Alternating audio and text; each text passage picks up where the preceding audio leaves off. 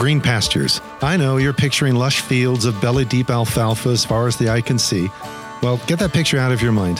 Instead, see clumps of green along the arid landscape of the Negev Desert in Israel. That's more the biblical reality. And that's what our heart is for our weekly Green Pastures devotions published by Vineyard Boise. Our hope is that each day you'll find a wee clump of green along the all-too-often arid landscape of life, just enough to sustain you, to keep you moving forward. Each daily devotion consists of four strands: the reading, the reflection, the question, and the prayer. May the Lord lead us together into the green pastures we need today to continue growing in the grace and knowledge of our Lord Jesus Christ. Green Pastures for Monday, January 2nd. We've got a runner! Today's scripture reading is found in Jonah chapter 1, verses 1 through 3 from the Message translation, which reads, "One day long ago, God's word came to Jonah, Amittai's son. Up on your feet and on your way to the big city of Nineveh. Preach to them. They're in a bad way and I can't ignore it any longer." But Jonah got up and went the other direction, to Tarshish, running away from God. He went down to the port of Joppa and found a ship headed for Tarshish. He paid the fare and went on board, joining those going to Tarshish, as far away from God as he could get. This is God's word. You may remember it, but probably not. The Running Man, 1987, Arnold Schwarzenegger, Yaphet Kotto, Jesse Ventura, Richard Dawson. The year is 2019. The finest men in America don't run for president, they run for their lives. Okay, that's the film's tagline. Wow, remember when 2019 was far enough out there on the horizon that you could imagine any dystopian, apocalyptic, or post-apocalyptic future you wanted to? Sitting here now in 2023, the tagline has an ironic ring of truth to it, actually. Okay, the essential plot line of The Running Man.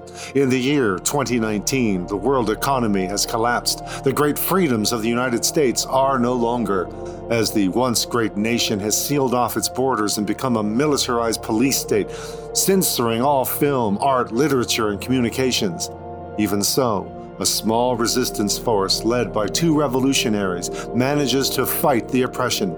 With full control over the media, the government attempts to quell the nation's yearning for freedom by broadcasting a number of game shows on which convicted criminals fight for their lives.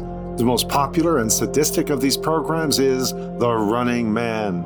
Enter Arnold Schwarzenegger, who was just then on the rise as Hollywood's go-to choice for action-packed films, who as Ben Richards beats the game and the system and leads to the broadcasting of the truth about a corrupt government and system. Okay, so enter Jonah. Or should I rather say, exit Jonah. For the ancient Hebrew prophet Jonah was also a running man, just not in a futuristic game show. And he wasn't running to beat the corrupt system and vanquish injustice. He was running from the call of the moment. Jonah, the prophet in service of the God who created the earth, the sea, and the dry land, is the man who would become the running man attempting to outrun God. The Hebrew name Jonah, or more correctly, Yonah, since Hebrew doesn't have the J sound, but rather the Y sound of their letter Yod, but substituting J for Y in English transliteration of Hebrew is a long-standing practice. Okay, it's complicated.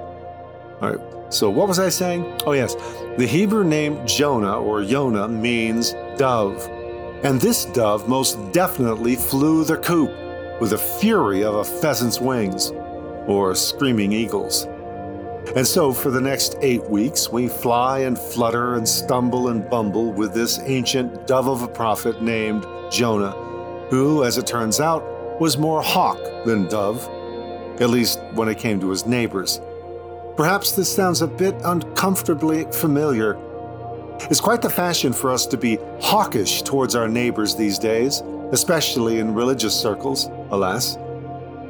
Bring a message of peace and reconciliation, the opportunity for divine redemption and healing to those people on that side of the aisle? Seriously, au contraire, mon ami.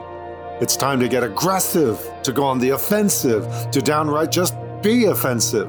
This is a time for war, not a time for peace. Peace is for pansies. Now bring out those hawkish claws for the sake of our nation and its future. Yes, enter Jonah, the Hebrew, the prophet, the running man, more hawk than dove.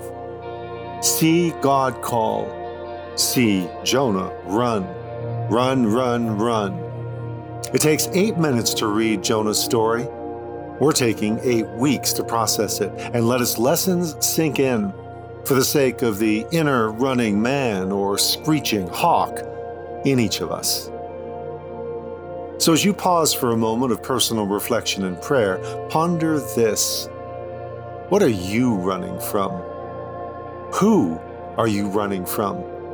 And how alive and well is your own inner hawk when it comes to your religious, political, and cultural neighbors? How can we see this hawk genuinely transformed into a dove that doesn't flee, but rather flies through the open window of our culture, bearing that olive branch of old? God, who created the earth, the sea, and the dry land, help me to stop running, unless it is the running in which I feel your pleasure as I run the race you have set before me. Help me to stop running, rather, from your irresistible grace, from your unquenchable mercies, from your unstoppable love.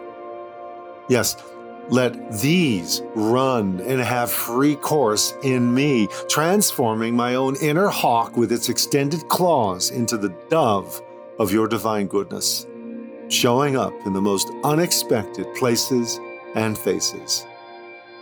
Through your Spirit in, upon, and with us.